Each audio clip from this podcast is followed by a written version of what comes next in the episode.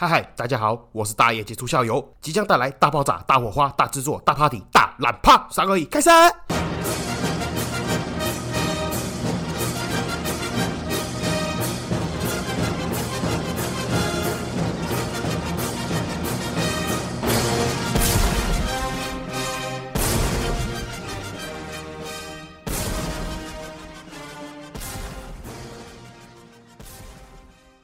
嗨嗨，这里是社会观察日记，我是大一技术校友，欢迎回来。好，今天就来讲一下一楼老板不会告诉你的时间是趴，好像是 four 吧，拖太久了，有点忘记了，拖到有点被人家靠腰了，所以今天就来补一下了。那基本上剩下后面七八九十四点嘛，那可以的话，我是希望可以今天这一集全部把它讲完了，因为后面真的是没什么好讲。我发现我前面讲太多干话，还有太多东西哦，把后面有些东西都顺便解释完了。那大概就是这样子。好，因为事隔已经太久了，我怕大家有点忘记那个原本的内容是什么。好，现在你各位小朋友。拿起你的手机跟身边的笔记型电脑开始搜寻，银楼老板不会告诉你的十件事哦。我们看到第七点，第第七点写什么嘞？第七点写说，银楼老板只说珠宝钻石很漂亮，没说回收时要扣掉装饰重量。这个是它的标题，内容嘞我快速带过。他的意思就是讲说，有些黄金饰品上面会添加人工宝石、水晶或是喷上钻砂，提高饰品的变化度，增加重量。但是老板通常都会强调，经过特殊处理，加收比较高的工资。但是等你把黄金拿回去卖的时候，老板会先把这些人工宝石、水晶去掉，再称重。这样一来呢，你买的时候跟卖的时候呢，重量就有差距，卖出的价格会比买进的时候低很多。因此，购买黄金饰品时，不要挑选有装饰或太多花样的金饰，最好能一体成型，这样比较能买到货真价实的黄金饰品。我先讲了，有时候哦，不太想讲这系列的原因，就是因为哦，盖蒂尼每次看到这种东西，那个一股啊火就会上来。你妈的，就是有你这些低能儿，然后在网络上面讲这种智障话，然后发这种智障假文章。然后还有一些智障嘞，看着这种智障假文章之后了，跑来跟我们店家跳。然后你妈的，因为你的一个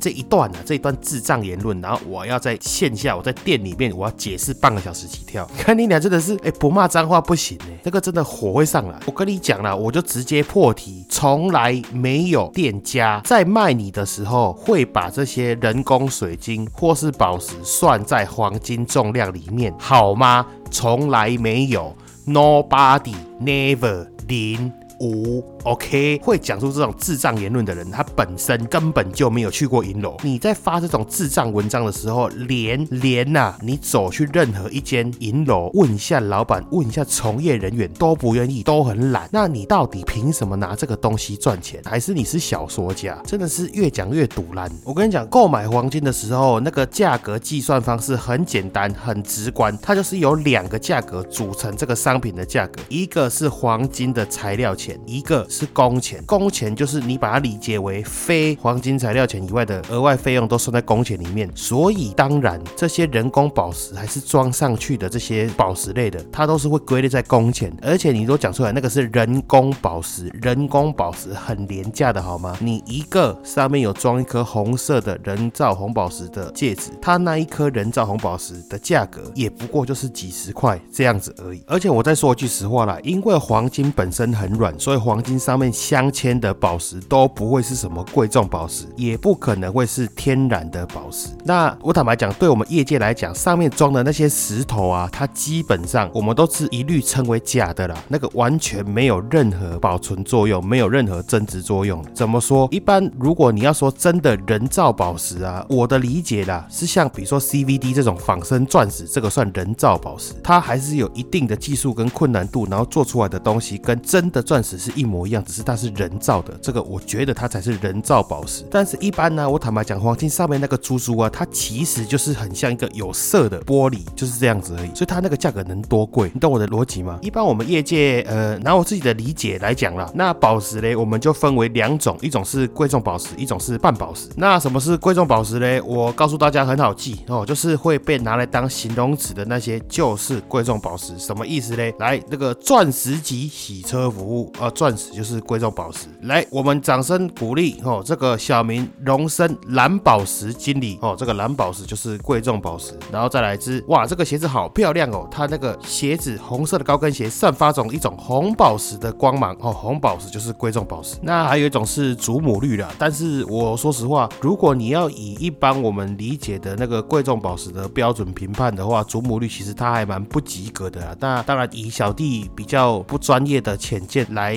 讲的话，一般的贵重宝石，我们的分类评判标准是可以传世传家，具有保值性、硬度高、稀有性跟独特性之类的啦。如果我没有记错的话，那但是呢，我坦白讲，除了前面那两个评判标准有点魔幻以外，祖母绿呢，其实它的硬度是很低的，而且它里面的内含物很多，所以它很容易会破会裂。那之所以我觉得祖母绿会列为贵重宝石的原因，在于它的起源很早。我印象中没有错的话，是在古文明帝国啦，什么埃及艳后那时候就有祖母绿拿来做装饰宝石的记载了啦。那所以祖母绿呢，它就很像是我们华人所谓的翡翠那个地位。那但是呢，翡翠呢却不是贵重宝石，为什么呢？因为这个贵重宝石的评判标准呢，这个贵重宝石的归类分类呢是洋人编写的哦，洋人屌比较大，所以传统的四大贵重宝石就是钻石、红宝石、蓝宝石跟祖母绿，这个是传统编制啦。那当然随着时代在改变，还有各地喜欢喜好不同，说法也不一样，再加上这一百年来华人的崛起，所以其实现在的贵重宝石应该讲说，我觉得那个界定有点模糊了，因为有些人会认为说，像是什么亚历山大石啦，然后黑色的蛋白石啦，然后还有一些像是什么金绿玉猫眼啊，那个金绿玉石、金绿玉石，马的，这个台湾国有点严重。还有加上翡翠嘛，很多人认为说这些其实也算是贵重宝石。那我老实讲，你就单看价格就好了，反正贵的你就把它当成贵重宝石。那如果你懒得记那么多的话，你就记得说贵重宝石主要分四个，就是红宝石、蓝宝石、钻石跟祖母绿，这样就好了。那反正我坦白讲，依照一般华人或是说我们台湾的市场来讲，你最常看到的其实也是红宝石、蓝宝石跟钻石而已。那其他的你也不用管那么多，反正你也不会看得到，也不说看不到了，就是你的东西货源本来品相就比较少了，就是我们台湾人就不好这口，所以它当然厂商贸易商进来的东西就少这个样子。好，那这个扯太远了，那那我们再绕回到前面继续讲我原本要讲那个东西。那怎么样算是我们业界称的人造宝石，或者说人工宝石嘞？我以红宝石为例来解释的话，那一般天然完全没有处理，从地底下挖上来，只有经过抛光打磨的，这个就叫天然宝石。那还有另外两种形态，一种嘞就是拿真的天然的宝石，但是它长得有一点缺陷，什么意思嘞？比如说我今天手上有一个红宝石，但是它的红嘞只有在它的底部那一端有红色，其他的都没什么颜色，或者说颜色分布不均匀。那我利用实验室模拟一个在地壳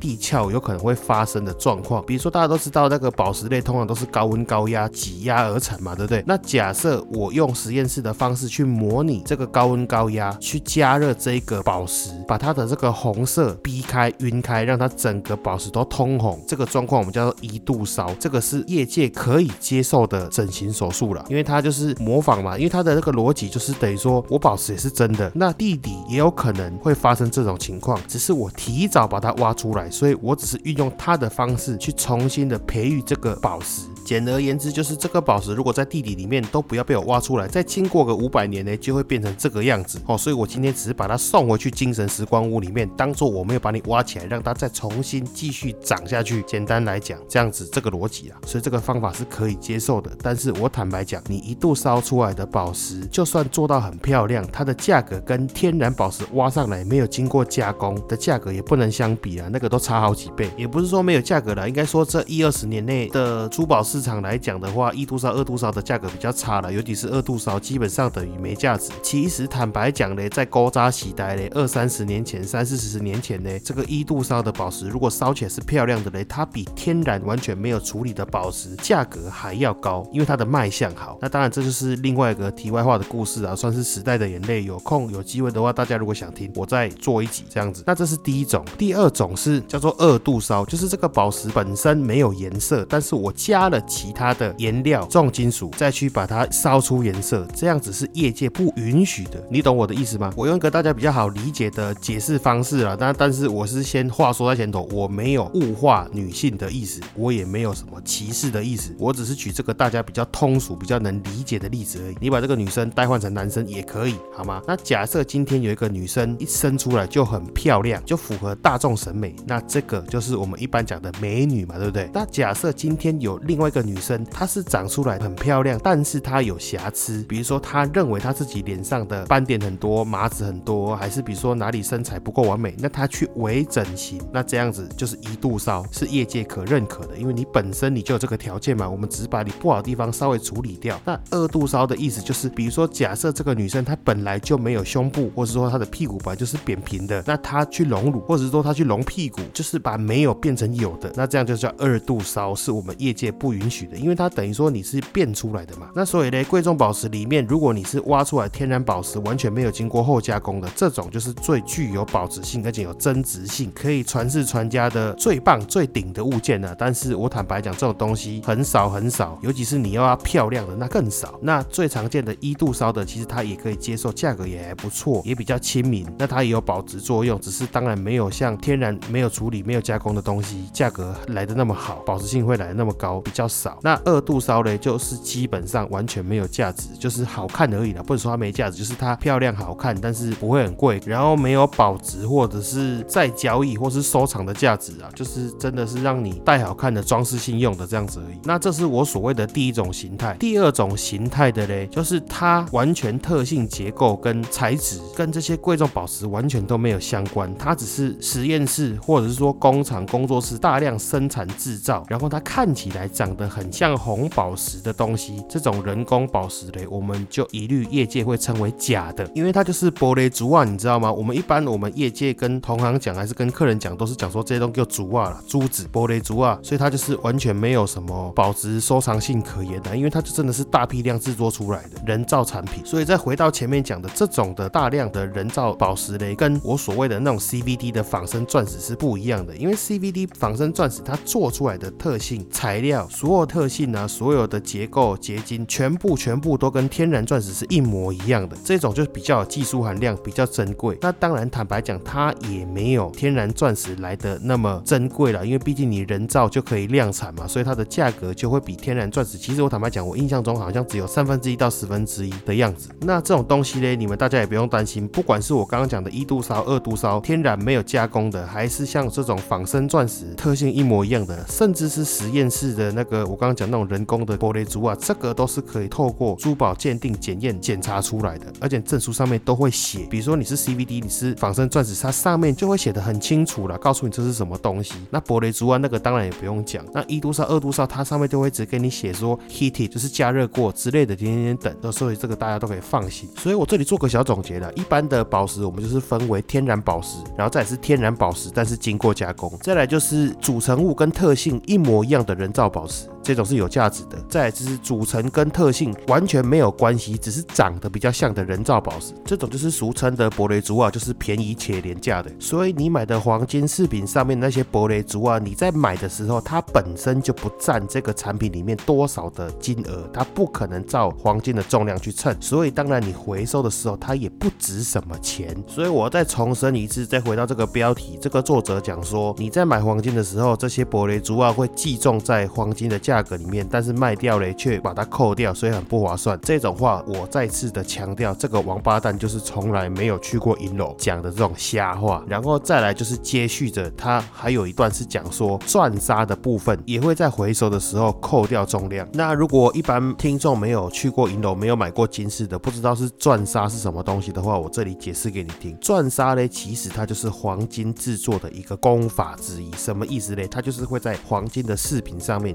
经过一些特殊的功法，比如说像是用针，还是用机器，还是用玻璃砂去喷黄金饰品的表面，让黄金的饰品表面有密密麻麻的一点一点一点一点一点这样子，形成钻砂面亮亮的这样子。所以我讲到这里，一般人大家就应该听得懂，它那个钻砂只是一个制作手法，它本身还是黄金饰品的其中一个部分。所以当然它本身在回收的时候就不需要再额外扣掉。所以老话一句啦，我觉得这个作者呢根本就没有去过银楼，讲的都是。些瞎话干话，他妈的是七第七点，整段都是瞎掰的。这就是为什么我一开始会说这种文章真的是越看越生气。你真的就是瞎掰一个可能半个小时的文章，然后我们这种业者在这边解释了好几集，这样我真你妈的哈！我遇到你，我真的呼你两巴掌。好，那再来就继续讲到第八点了。第八点讲到它的标题写说保证高价回收不扣重，却借故乱扣重量。那这是它的标题。那它的内文呢，我就快速带过。它的内文写说买黄金饰品的好处就是能保值，还能趁金价。走阳的时候卖掉赚一笔。但是银楼收购有个不成文的规定，就是回收的时候要先扣三到五帕的损耗重量，因为黄金饰品佩戴过后或多或少会比刚买的时候轻点，而且旧金回收的时候，工厂要熔掉打造全新的饰品也会损耗一些重量。不过有些银楼老板却喊出挂号不扣重量还加价收购挂号，把消费者先哄上门，然后再以纯度不足等各种理由扣掉超过五帕的重量，让消费者卖便宜了。所以卖金饰的时候也要多跑几间银楼比较价格。那它这一点会比较好讲，也比较清楚了。我记得之前有讲过一次，那如果没有听过的听众，我这里再讲一遍，那讲的比较详细一点。它这段呢有一半是对的，一半是错的。首先我先来讲错的那一部分呢，就是黄金啊，并不会因为你的佩戴而减少重量。黄金它很软，它不会掉屑屑，除非你故意去抠它，不然基本上就算它真的会损耗好了，那个真的了不起。你再怎么厉害，再怎么厉害，你每天佩戴，你只要要不是拿来玩啊，哦，那个黄金啊，让你戴个三五年，年可以；那个黄金啊，让你戴个三五年，能真的减少零点零一钱的重量都很困难。那零点零一钱呢，三年五年，你把它磨掉了，那也不过就几十块东西，你就让它去吧，好吗？所以基本上呢，黄金并不会因为你长时间的佩戴而减轻重量，几乎可以忽略不计。那这个也不是黄金回收的时候要。扣那个趴数的重点，之所以为什么黄金旧金回回收的时候要扣三到五趴，在于因为我们一般回收旧金，我们会拿去工作室提纯、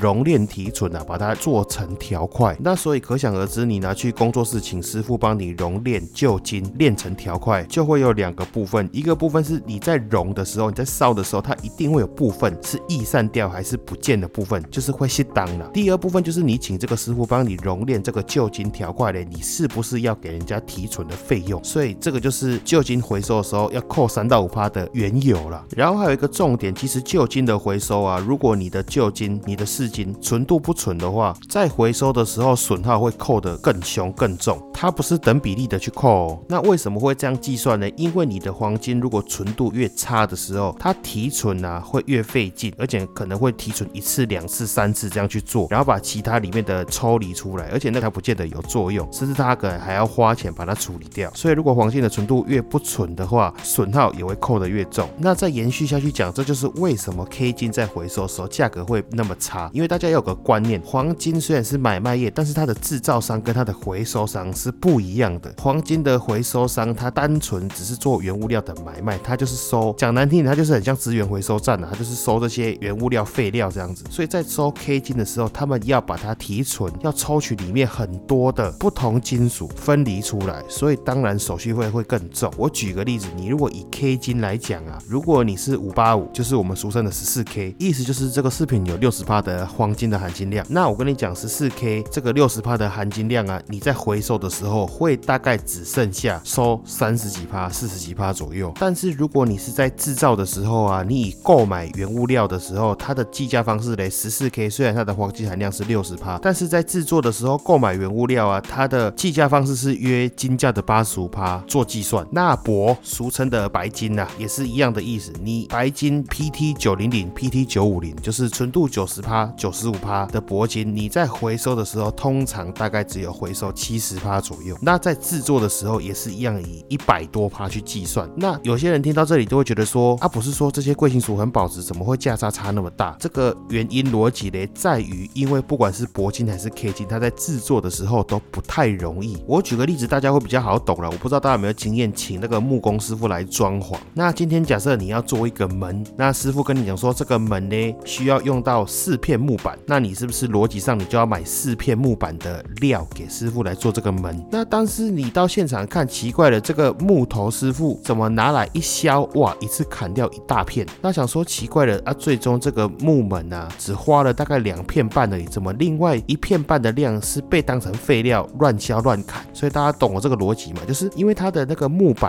制式的木板都是长一块一块的，那师傅在制作施工的时候，他一定要买足够的量来去削、来去刻、来去做成这个塑形这这个木门。那所以其他削掉的就变成废料了。那当然废料的部分当然是由业主去吸收承收嘛，他怎么可能师傅会帮你吸收这种成本？这个就是为什么我会说 K 金跟白金在做的时候会比原价在更高，但是回收的时候价格会变低的逻辑，就是也承接到我上面讲的啦。这些贵金属的制作商跟回收商，它不是同一个人，所以才会有做的时候是一个计算方式，回收的时候又是另外一种计算方式，这种逻辑。那当然，我还是要先说，以上这个嘞是手工件的 K 金或是铂金商品，有没有 K 金跟铂金是称重卖的？有，像是一般大批量用机器制作的，比如说像是意大利产的 K 金项链系列那一种的，或者是我们一般台湾或是大陆制作的铂金戒指，那种成批量用机器去做，去用机器去铸造，它因为本身它机器车床车出来的，或是机器制成做出来的，它的损耗，因为经由电脑计算嘛，还有一个流水线的控制生产，所以它的那个损耗会缩的比较少。除外，因为它大批量制作，所以等于说你在购买的时候也不可能像手工件这样子去计价，不利剩美料啊，所以他们一定是制作商，他会抓一个大概平均的价格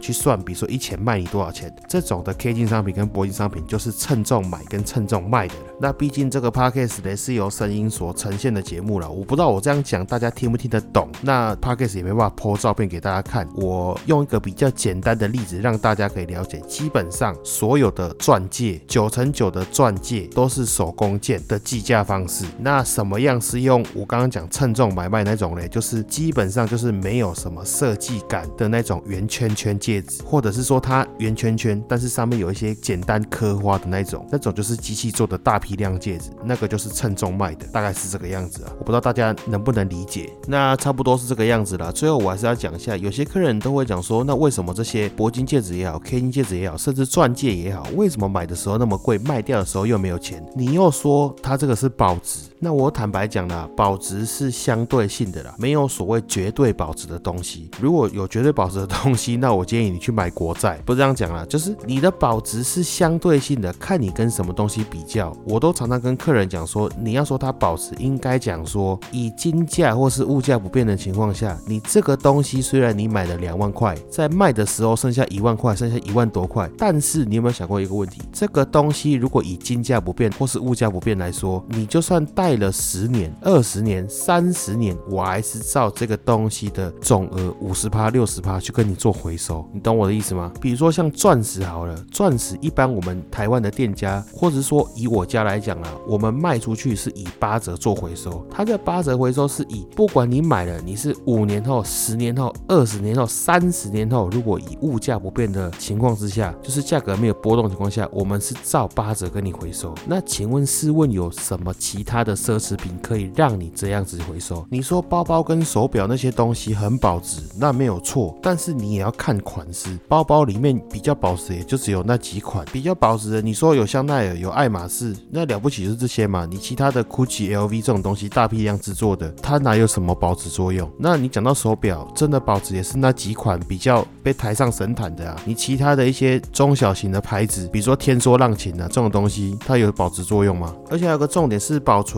的部分啊，你说钻石让你戴个十年、二十年、三十年，它有可能戴到坏掉或戴到变旧吗？不可能吧，除非你故意把它敲破嘛。而且你要知道，钻石要被敲破也不容易，你还丢钢呢，那更不用说它抗刮擦摩擦他能力十级。你根本不可能有其他东西会把它刮花嘛？那其他像是包包、手表这种东西就不一样了。你说好让你说爱马仕再怎么保值，你一个爱马仕背了三十年没有坏、没有破洞吗？那如果有坏有破洞，你有补过，那它还有保值作用吗？重点，手表也是一样啊，劳力士很保值没有错啊，但是一只机芯断掉、玻璃破掉，整个表已经不是原装表的劳力士，它还有保值作用吗？所以这就是我一直想要强调的啦。你当然说珠宝、钻石、黄金这种东西是不是？绝对的保值，我坦白讲，你如果跟投资商品比较起来，不一定是很保值，甚至你跟不动产比起来，它也搞不好不是那么保值，不是那么抗通膨。但是你要想，它另外一个身份是奢侈品，我相信如果以奢侈品对奢侈品的角度来讲，珠宝、钻石、黄金、铂金、K 金这种东西，我相信是不太会输了。